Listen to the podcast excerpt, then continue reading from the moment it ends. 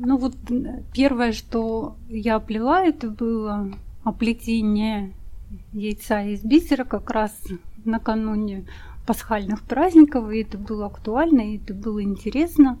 А в дальнейшем я пробовала плести ожерелье, браслеты. Вот. После того, как я поставила для себя цель научиться всем техникам, которые существуют в бисероплетении. Вот. Я стала плести различные образцы из различного бисера, чтобы увидеть разницу в фактуре и в итоге получаемого изделия.